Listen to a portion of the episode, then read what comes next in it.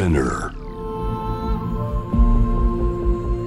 Poppen Innovation World Ella podcast from the next Ella. 小橋健二がナビゲートしています突破イノベーションワールドエラここからは様々なジャンルのイノベーターをお迎えするトークセッション from the next era 対話の中からイノベーションの種を導き出します今回お迎えしているのは起業家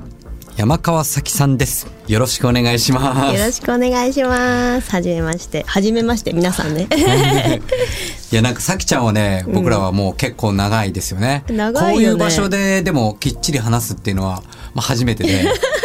まあ実は結構まあお仕事もそうですけどプライベートで会ってる人たちって意外とこうきっちりなんか本音で話すとか、あと仕事の中身を結構じっくり聞くっていうタイミングがないので、まあこういう機会をあの使ってあの呼び出して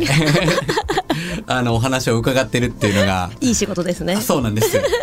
なので今日はあの普段聞けない話を、はいえーじっくり聞いていきたいなと思いますけども、えー山川咲さんは20代でクレイジーウェディングを立ち上げ、ウェディング業界に新しい風を吹き込まれました。当時、ウェディング業界でこう、あえてこう起業したっていうのは、なんでなんですか？ね結婚式自分自身でやったっていうのがまあ本当に一番大きなところで、うん。結構若くして24歳で結婚したんで、うん。当時結婚した時にいろんな不思議っていうかうーん。あの数百万かけてもう今は400万ぐらいかけて、うんうん。盛大な飲み会をするっていう、うんうん。すごくいいことをやりたいって言ってるのに、うん。なんかあれもダメこれもダメってこんなにお金払うのにあれもダメこれもダメって言われて泣き寝入りしてるのが不思議で当時。まあ、結構ね、フォーマットにはまって、なんかこう、ルール化されて、こういうのは使えませんとか、まあなんか結構決まりがありますよね。ねえでもそうなんですよ本来は自分のね、人生の、自分たちの人生の最大のセレブレーションを、うんうんうん本当だったら思いのこうエネルギーをこう爆発させたい。うんそれができない。そう私は本当になんかあんなことやりたいこんなことやりたいこんな風にしたら面白いのにっていうのすごくあってもうその頃からあったんだね。そうだからなんか自分は人事の仕事を新卒からずっとしてたんだけど、まあ、その時にたった2時間の説明会で2時間前説明会に来た人が初めてこの会社知った人がこの会社に2時間後人生かけたいとかって思う2時間をどう設計するのかみたいなことを考えてた人間だったんでなるほど。なんかその私からすると結婚式ってもっすごい面白くできるイベントなのに、なんでこれぐらいで終わっちゃってるんだろうもったいないなみたいな。なるほど。感じて自分が好き放題やった時にあこれ求めてる人絶対いるだろうなっていうので、うん起業しましたね。それで、ネーミングをクレイジーにしようとしたってことそうですもうね突き抜けろと。うん。でもなんか本当の名前本当の意味としては、うん。なんか私にとってはその今の結婚式その当時の結婚式がクレイジーに見えたんですよ、あ、逆にね。うん、えなんでこんなのでいいって思ってるんだろうってすごく思って、うん。私たちはあえてクレイジーと名乗って未来のあこれがスタンダードになったねって言われるような結婚式を作ろうというふうに思って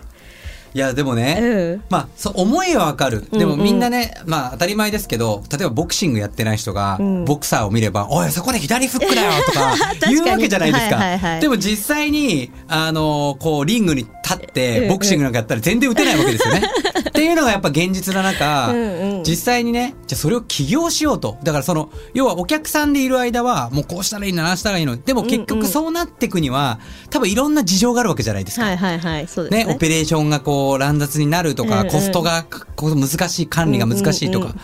で、それを超えるっていうのは、現実問題どうだったんですか？まあ本当にねやっちゃいけないぐらい大変でした ビジネスにしちゃいけないぐらい大変でした。う 結論から言うと、うん。ただなんかやっぱり本当に人生詰まってる大切な場ではある場でじゃないですか、うん。うん。でそこに対して自分の人生棚卸しして、そまあ、これの人生でよかったんだって私は結構思えたんです結婚式やった時うん。になんでこんな人生だなんだろうって思うことがやっぱすごい多い人生でもあったんであ全てのことがあったから今の自分があって今の相手と結婚できたんだって思ったら、うん。結婚式ってすごいなんかもう一回生まれ変わるじゃないけどなるほど。ような日なんだなって思ってここになんかすすごいものすごい本当に面白いものというか本質的なものを持ってきた時にその人の人生が本当に変わっていく可能性があるなって思ってだからまあビジネスとしてっていうともう本当大変だったしリングに上がってみて、いやこれは死んじゃうよね みたいな。なんかもう本当にね10人20人ぐらいのところから多分34年で100人ぐらいのところまでこう会社としてもわっと大きくなっていったので。でも本当ほとんど女子がこのウェディング作ってて、うん。もう夜逃げ屋かと思われながら毎日2トントラック運転して現場に行ってオリジナルの、ね、デコレーションだったりとかプログラムだったりとかってやってる。もう本当イベント会社ね。小橋君とかいや、はわかり全ますけど。い然。や、僕は、いや、でもね、わかるから。いや、それを逆に僕からすると、クレイジーは本当クレイジーだなと思うのは、いや、あの、言うてもえ、言うても、まあ、年に数回ですよ。仮に大イベントがいっぱいあっても。結婚式で、まあ言ったらクライアントお客さん年間何人ですかって話。そうですよね100組とか200組とかいや、で、それを全部カスタマイズしてるんですよね。いや、もうクレイジーですよ、これは。まあもちろんね、あの、一人一人に人生が全部違うわけですから、同じフォーマットでハマるわけがない。でもやっぱり一人一人の、こう、まあ、か家族やね、こう恋人カップルたちが思いの丈をぶつけたら、それはもう多種多様になって、とんでもないとこに行くのをどう収めていくのか。本当ね。だからビジネスじゃないから同じことやってもクレームになったり同じことやっても感激されたりとかっていうその幅もすごくあったしでだから本当みんなが仕事を超えてこれがなんだろうな世界を変えるとか人生を変えるものだって信じてたからあそこまでできたんだと思うんですよね。仕事でやろうってなったらちょっと無理ゲーというか。いやでもそれが自分だけの情熱じゃなくて、やっぱりこう周りのあのスタッフもこう同じようなこう情熱というか位置に連れていかなきゃいけないって、そこは大変だったんじゃないですか？そうですね。だから本当たくさん無茶させたなってあの、うん。起業して10年以上経つんですけど、うん。今振り返ると本当なんかなんであんなあそこまでみんな頑張ってくれたんだろう私も頑張れたんだろうって思うけど、やっぱり人間って理想っていうものがあればうん。それを叶えてみたいチャレンジしてみたいってそこに対してすごく思う生き物だと思うんですよね、うん。だから無理したいとか辛い思いしたいわけじゃないけどそれを超えてでも見える絶景があるんだったら、まあ人生一度挑んでみてもいいかなっていうふうにみんな、まあ、かけてくれてたんだろうなっていう。その原動力って どっから来るんですか？やっぱそのこ子供の時なのか。いや普通はわかるんですよ。その思いは最初最初はみんなワクワクするしうんうんうんうん。最初はこれやりたい。でも現実こう走り始めるとね世の中のいろんなあらゆる事情でうまくいかない。あこうだからできないんだとかあるじゃないですか。でそこでみんな大体言い訳して諦めてくんですけどそれをなんかこう乗り越えたいって思えられる原体験原動力ってどっから来てるの？ねえ、まあ、同じこと言いたいけどねケンジ君にも。いやいやいやいやいや。もっと大きなものと戦ってるから、うん。いやでも私自身はでもやっぱ自分が人生でこの命という時間を使ってうん。生み出すというものに対するこだわりがやっぱすごく強くある。うん。と思ってて、うん。なんかそれはやっぱ本当にね変わった人の娘だったから、うん。まあ本当いつもこうなんていうの？変わり者というか宇宙人みたいな目で見られていた、まあ、本当幼少期とか15歳ぐらいまでがあってもうその時期が本当に苦しかったから、まあ、その時に自分のことを表現できないとか自分が間違った存在だと思って、うん。思う自分いや自分が本当に起業とかして何かをうん。表現した時に、もう本当好きに表現してそれを本当に喜んでくれる人がいた時に、うん。まあ、そのいろんな苦労とか、まあ、批判とかいろんなものを超えて、うん。あこれにだったら命かけられるなみたいな、うん。まあ、すごいそこのパワーがやっぱり抑圧されてた分、抑圧されてた分ね。うんなんか湧き出ちゃうのかもしれないなという。ああ、でもなんかそれは僕もわかるな。今なんかやっぱ自分が、えー作り出してるものとかって、まあ僕は俳優だった時にやっぱり人からすごく見られて、まあ抑圧されてたっていうよりはまあ自分で抑制してたっていうか、うんで、その分やっぱり本当の自分で生きられなかった自分がいたから、うんやっぱり今って、まあそれをこう自分の心からちゃんとやりたいこととか発信できることってなっていくと、まあそこのエネルギーが変わってくっていうのはわかるけどね。うん。でも昔僕もちょっとさきちゃんの子供の時の聞いたことあるけど、まあまあ普通じゃない、ね、生い立ちを。そうなんですよ。ねえ。でもそんなさきちゃんが、まあある時にクレイジーの、あクレイジーの、あの、代表を退任して、うんうん。そっからこう結構ね、いろいろこう旅とかして、うんかと思っって、もうあれ、山川咲、もうけ、クレイジングっていうか、業界から一回いなくなるのかと思いきや、ねビジネスの世界からもいなくなるのかと思いきや、ええまた話題を作っちゃうわけですよ。2020年に独立して、今取り組まれているプロジェクトが、新しい学校を作る。はい。これめちゃくちゃ話題になったと思うんですけど、うんうんうんうん徳島県の神山町に来月あの開校する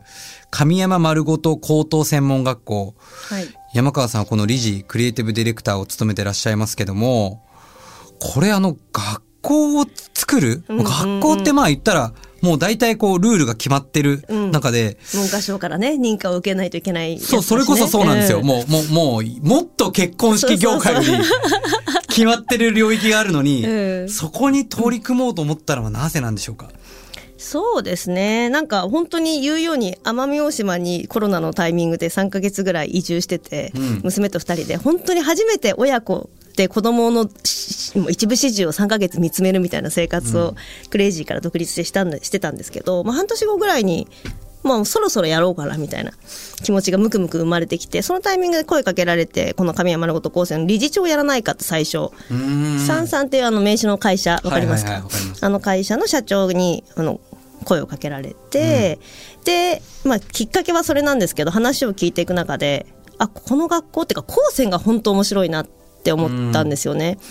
あの高専ってわかります？15歳から20歳が、はい。うんまあ、あうんの専門的なスキルを学ぶ学校で、テクニカルスクール、まあ、日本唯一の学校なんです世界的にも。うん。あ、そうなんだ。そう。まあ、今アジアのベトナムとかにでき始めてはいるんですけどっていう中でやっぱこ今って日本は高校行けばいい大学行ったかどうかで高校が評価され大学行けばいい就職先がに、ね、就職したかどうかで大学が評価されるような時代で、ねずっとそれまでね。ねえそうななってもその先幸せになるかなんてわからない中で、でも構造上やっぱりこんな学校作りたいなって言っても結局受験をしなきゃいけないみたいな、うん受験勉強させなきゃいけないみたいなところで、まあ、ちょっと構造上難しいなと思っていたこの教育が、まあ、この高専であれば社会に直結しててなるほど。社会で何を起こしていくのかみたいなところで結果を作れるとなると、もう新しい教育の物差しでなんかできるかなっていうのをすごく思って。たんですよね。なんでピンときてでそれがまあ東京ではなく地方にうん。の田舎町にできるって聞いてで野虫を育てたいんだってその時寺田さんが言ってたんですよね。うんうん。でなんかこれエリート教育だったら私関係ない世界なんですけどど、ど。野虫だったらなるほど。あちょっとあるかもって思ってで実際私教育の会社に新新卒で入ってるんですけどあそうなんだ、ね。そうだからなんか人の人生が変わる瞬間自分で自分のじことを変化させるみたいなことって結婚式でも同じだと思ってた、教育だと思って結婚式をやってたんですよね。人生が変わる瞬間を自分自身でこう作っていく。自分が決めたことを実現していくみたいな。あだからまあ、僕自身も結構、ある意味イベントって非日常空間は、まあ一つの教育だと思ってて、自分の中での内なる気づきが生まれて、そこから何か始まっていく。でも結婚式もそうですし、新たな学校もそういうことがってことそうだからなんか本当それが学校っていうど真ん中来ちゃったなその話来ちゃった時に、うん。わど真ん中来ちゃったな。あと10年後ぐらいが良かったなって思ったんですよ、うん。あの人生プラン的にはね。確かに。そう。なんだけど、やっぱ寺田さんがいて、で、ZOZO の CTO、うん。創業からのテクノロジーのトップの部人が校長やる。うん。で、っていうなんかいろんなものを考えたときに、まあ、この学校を超える学校は生きてるうちにはできないだろうなって自分の中で確信して、で、その理事長を頼まれてた寺田さんに、あなたが理事長をやるか、この学校を白紙に戻すか、まあ、どっちかしかチョイスがないと思って、最後の最後すごい考えて伝えたんですよ。うんで、彼が理事長をやるっていうことを、まあ、本当に迷いながら決断されてう、んその瞬間、あ、いい学校ができるなと確信して、私はここで、まあ、何でもやりますよっていうので、一緒に創業メンバーとして、2年前に始めました。寺田さんはそもそもなぜこの日本に、うんうん。そしてこの地方に学校を作ろうと思ったんですか？うん、なんかやっぱ起業とかって本当に素晴らしいことだと彼もすごく思ってて、でも学校で学ぶことって、そのビジネスの世界で何か物事を成したりとか、世界を変えるっていうことに対して、全然こう、乖離があるなっていうのがあって、まあ、自分自身も本当ビジネスの世界でもいまだに第一線で頑張ってる人なんですけれども、うん。何か社会貢献をって思った時にやっぱり教育からっていうふうに決めてたっぽいですね。なんかこう僕はバリにあるグリーンスクールとか、そういう存在は知っていて、うん。なんか世界でやっぱこういうのがね、やっぱり新しいやっぱリーダーシップを作るような学校、で、そこはテクノロジーも、あの、哲学も、スピリチュアルも教えてくれるみたいな。うんで、自然との触れ合いも教えてくれるみたいな。でも日本ってやっぱり、なんだろう、こう、情報的な教育、はいはいあの、学びを教えてくれるんだけど、やっぱり人としてっていうのがうん足り、うんうん欠落してしまうなっていう、あの、要は地球人としてどう生きるかみたいな。うんうんうんうんなんかやっぱいくらこう頭が良くて仕事ができても何かこうちょっと欠落してるみたいなことが結構起きがち。うんで、やっぱこう、まあ合理的な競争に入ると、最後はどっかなんかもうズルしていくしか勝てないじゃんみたいな。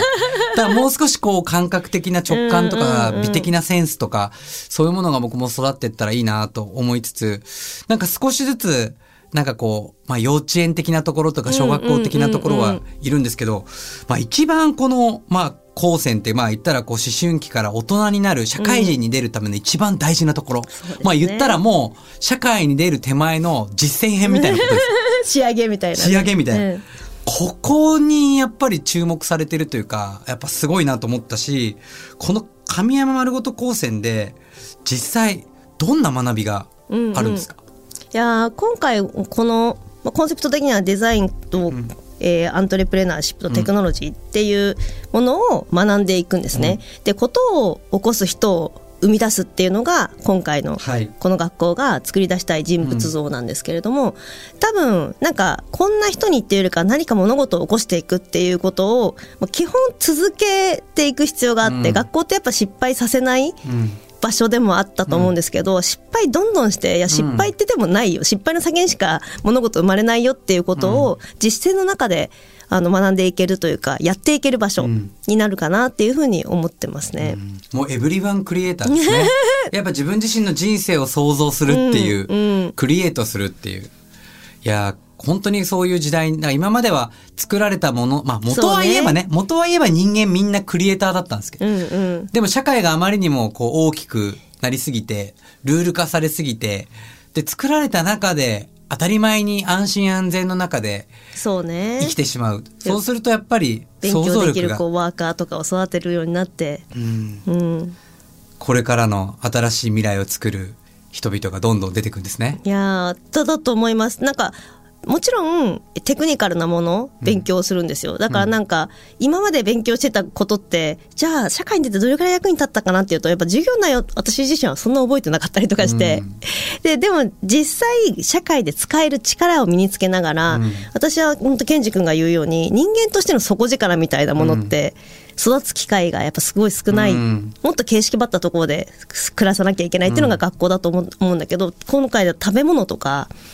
すごく力入れてたりとかじゃあ地産地消でこの人が作ったものとかセンスのあるお皿だったりとか、この前椅子をみんなで作ったりしてたんですけどワークショップで、なんて言うんだろうな。自分の暮らしとかセンスとかっていうものも学校の中であの享受できるっていうこととかがすごく大事だなっていうふうに思っていますね。実際この学校を立ち上げて、とはいえまあね無名の学校、うんうん。しかもあの地方にある学校これひねいい生徒さんも集まらないとそうなんですよ。じゃないですか。それ私の責任下だったんで。ですよね。それ広めるのってめちゃくちゃ大変だったんじゃないですか。うん、ね猶予2年っていうか1年半しかなかったんで、うん。あの自分たちが本当にスタートしてから学生募集して受験のタイミングまで、まあ、今回先々週ぐらいに入試の最初終わってうん。最後の倍率が9.07倍でで男女も半々を実現しまして。すごい。え本当にすごいことなの。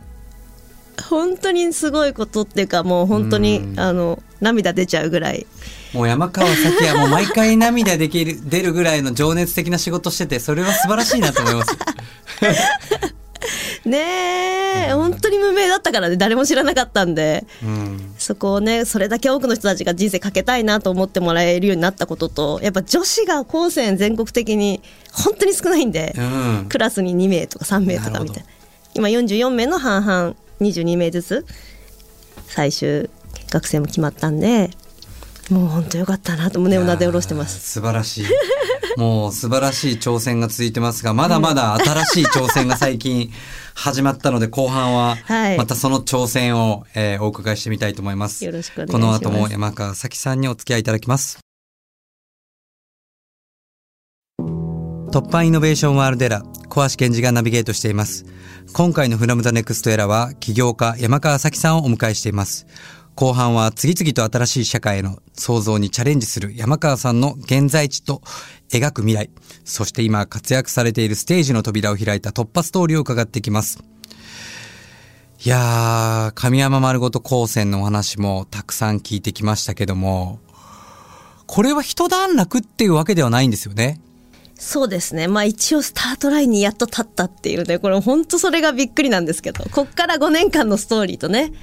その後の卒業生っていうところが出てくるんで。そうです。だから今までは関係者というか、うんまあもちろん関係者のチーム集め、チームビルディングもめちゃくちゃ大変ですけど、うんうんこっからは、まあいわゆるこう、あの、志を持った生徒たち、そしてそこには親がいますから、まあいろんな角度で、まあ今までの常識と、もちろん常識が違うって分かって入ってきてるものの、はいはい。とはいえね、こ 固定概念ってなかなか人は変えられないわけですから、ねこれが足りない、あれが違うっていうね、うんうん多様な意見が入ってくるわけじゃないですか。でもね本番ですね。でもそこに立ち向かえるのは今まで生きてきた、この様々な、こうサバイバルの中で やってきたのめちゃめちゃいきますね。そう思います。もうアニマルスピリットというか、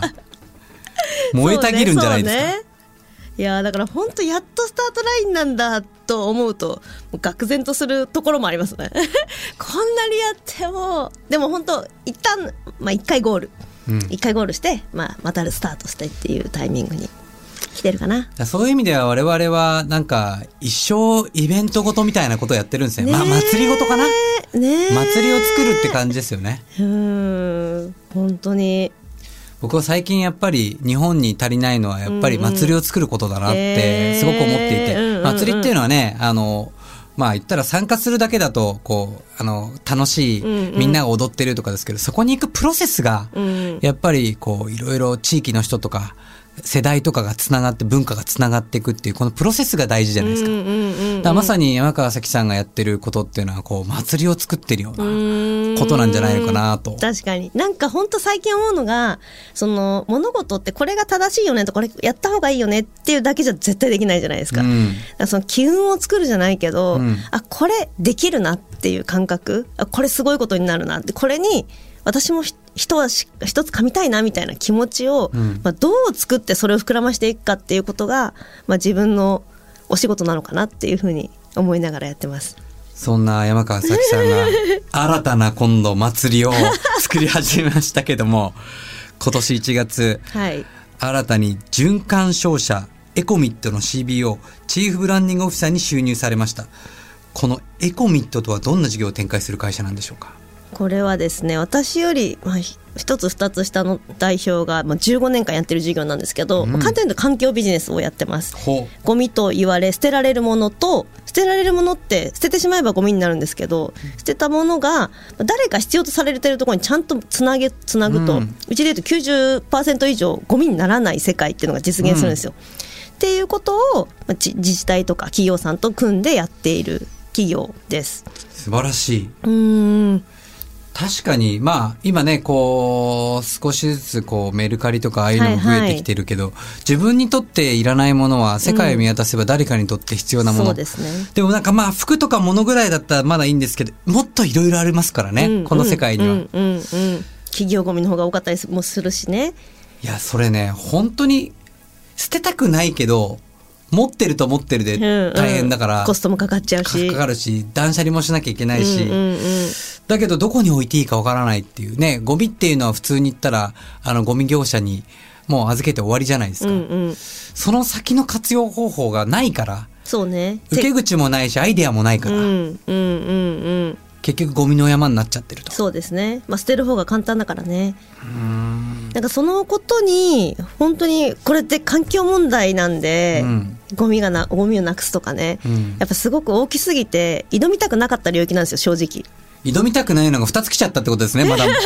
つかは挑みたいけども。そういつかは挑みたいけど。確かに、うん学校と同じくね。学校と同じく。うんでもまだだとうん思ってたのが。いやもうこれはまだっていうか私一生の中でやれな、うん、やっちゃダメって思ってた領域でもあるんですよ。いやもう地球が呼んでるんですよ、山川咲を。ねえ必要としてるんです。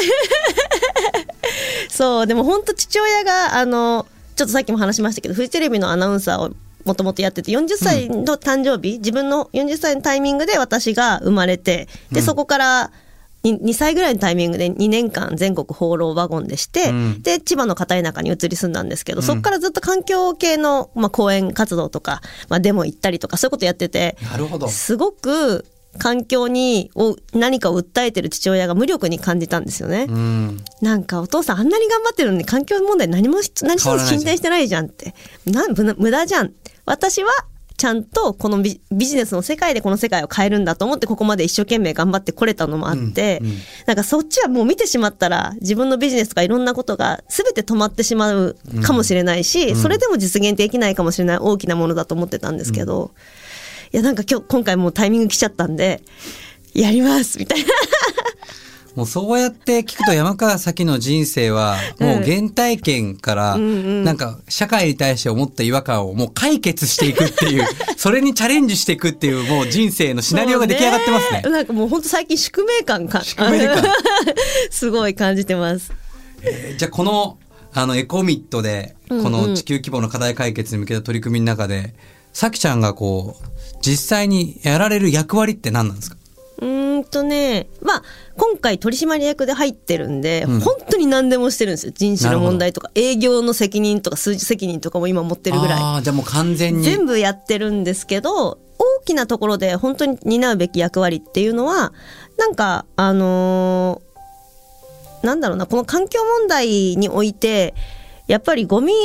をどう捨てていくのか、まあ、どう物を手放していくのか、手に入れていくのかっていう、うん。この世の中のうん。感じが変わらない限り、本当問題って解決していかないと思ってるんで、最終的には、このコンシューマーっていうか C の人たち、私たち自身がどうしていけるのかっていうムーブメントを作っていくっていうところが大事だと思ってるんですけど、もうその布石として、私はもういつでもクレイジーケースを作る役割なんで、クレイジーなケース、例えば今、あの、不動産、住宅の人たちと一緒に手を組んで、うん。例えば今ゴミ捨て場にゴミ捨ててるじゃないですか。もうあれ100%ゴミになるんですけどあそこがもしあのサーキュレーションのステーションだでであれば、あそこに置いたものたちが必要な場所に行ったらあそこから10%しかゴミが出ないゴミステーションが作れるかもしれないとかうん。そういうケースがあればあ私もやりたいですって手を挙げられると思うのでまあ、そういうケースをまずは作っていきながら最終的には社会全体のムーブメントを作っていける。あなんか捨てないより捨てるよりいいやり方あるじゃん。あこっちの方が楽しいじゃん気持ちいいじゃんっていうのをうん。学校の時と同じように作っていけたらいいなっていうふうに思ってます。だから環境問題が問題じゃなくなるっていう、うんうんうんまあ当たり前のこう地球とつながるこう環境を自分たちで作っていくっていう風になれたらいいですね。そういう意味では本当カルチャーを作っていくみたいな感じなんでしょうね。んいやーここから始まっていく山川咲のこのチャレンジによって、日本社会そして世界がどう変わっていくのか。いや本当にねこれあのー本当一言じゃなくて、ん。まあ、万博という2025年のすごくこう。国がぜひ国が人、一丸になって集まるこうタイミングってなかなかないと思うしうんうんそしてまあ世界がこう目指している2030年のこの SDGs に向けて、まあ、ますますねこういろんな環境に対しての考え方って、まあ、環境だけじゃないですけど、あのー加速していくと思うんですけどちょうどあの僕も今あの音楽プロデューサーの小林武史さんと千葉でうーん。100年後芸術祭っていう芸術祭を、まあ、今年の秋から始めるんですけどもそれのテーマが環境と欲望っていうテーマなんですで、まあ、それはなぜ環境と欲望ってテーママにしたかっていうとまあいいも悪いもその全ての環境は人の欲望が作ってる。だから今環境とかっていくとどうしても何かをこう我慢する抑制するっていうところに行きがちなんですけど。まあでもやっぱりその欲望をまあある意味で使いながらうん。やっぱ自分たちがより良い暮らし環境を作っていくってことも大事なんじゃないかって。なのでまあまさに僕山川咲がやってることって抑制じゃなくてうん。欲望むき出しのこう情熱むき出しの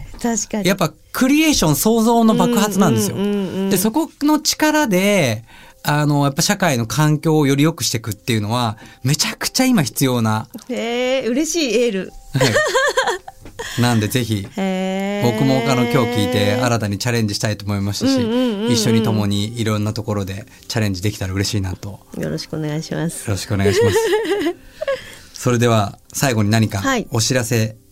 などありましたら。そうですねいやでも今は本当に学校もそうだし、このエコミットもそうだし、やっぱり自分が人生の中で強くこれをしたい、自分が旗振って自分が先頭に立ってでもこれしたいっていう時期って人間そう長くはない。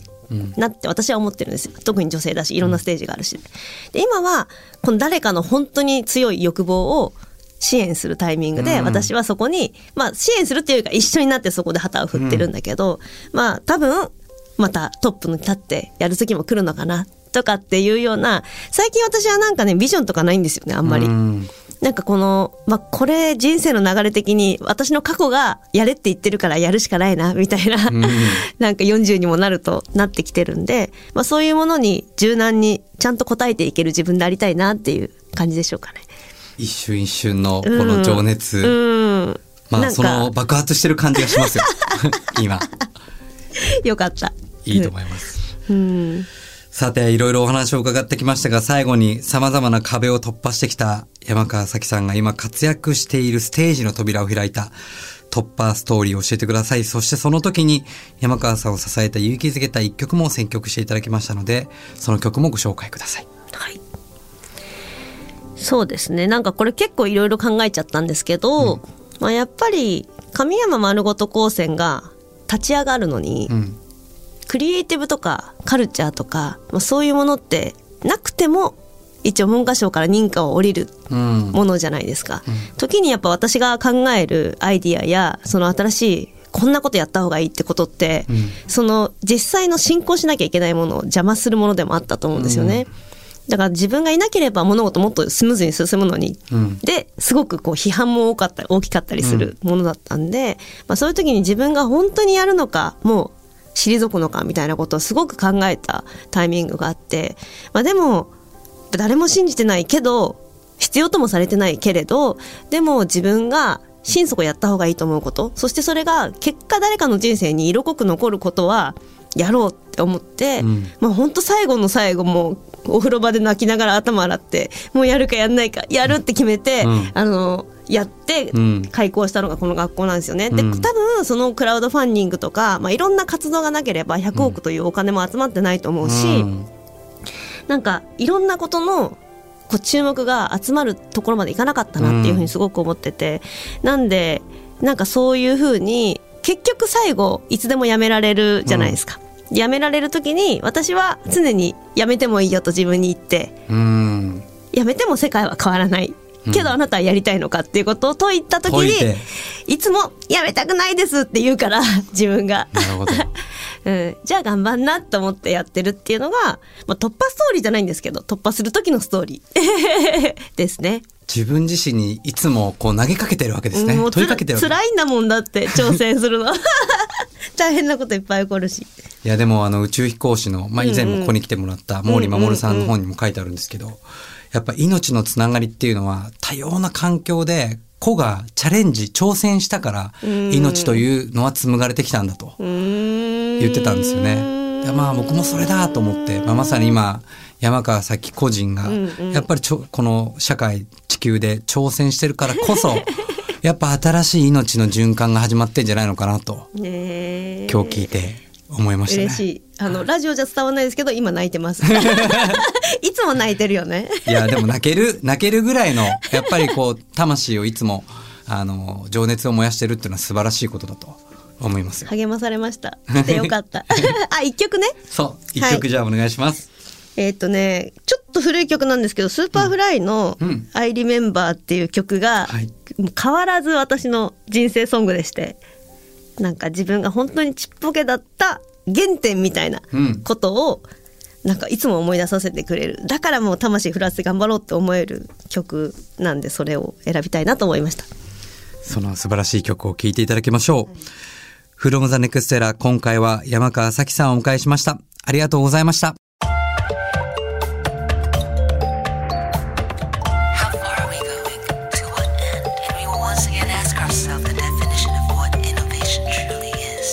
You're listening to J-Wave Innovation World Era podcast.